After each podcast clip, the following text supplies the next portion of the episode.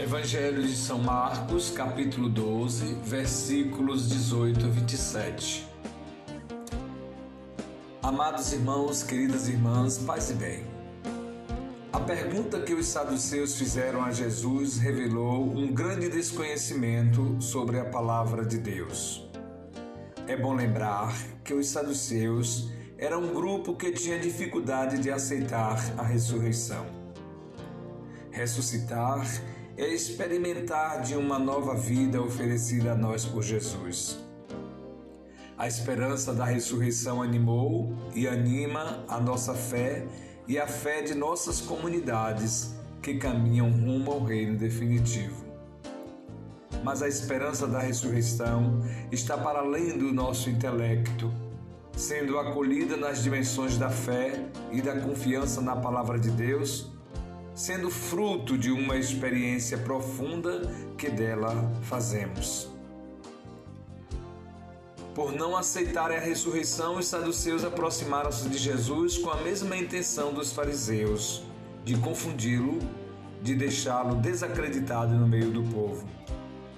Mas Jesus, conhecendo o coração humano, logo os adverte pela falta de conhecimento da palavra de Deus e reafirma a certeza da ressurreição com vida nova, ao afirmar que nosso Deus é o Deus dos vivos. Há algum tempo, em nossas celebrações cantávamos: Nós buscamos a vida em Ti, Senhor, pois sustentas com ela o nosso amor. E pedimos, concedas cada dia a paz que Tu, somente Tu, nos podes dar. Que o nosso Deus nos conceda a vida nova e nos sustente em nosso caminho, marcado por tantas divisões e incredulidades, por indiferenças e também por entrega e doação abnegadas, a alegria de crer e testemunhar a certeza da vida em Deus, como pessoas que também ressuscitarão. Louvado seja nosso Senhor Jesus Cristo.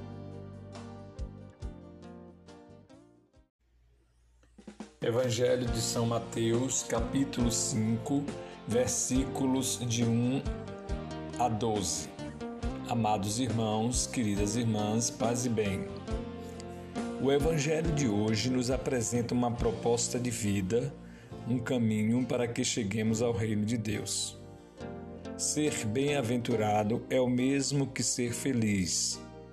É receber a bênção de Deus que nos planifica mas alcançar a bem-aventurança passa pela necessidade em ser uma pessoa melhor e agir nessa perspectiva.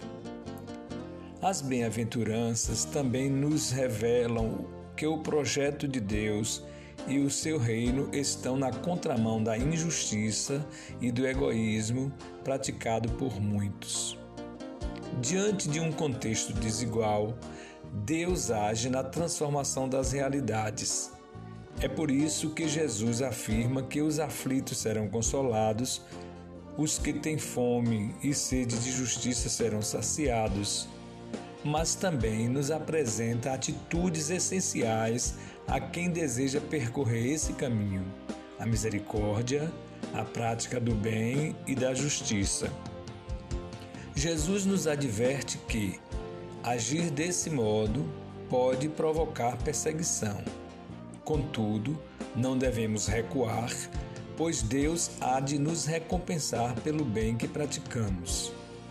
Que o Senhor nos ajude a fazer do bem e da justiça atitudes cotidianas do nosso viver. Louvado seja nosso Senhor Jesus Cristo.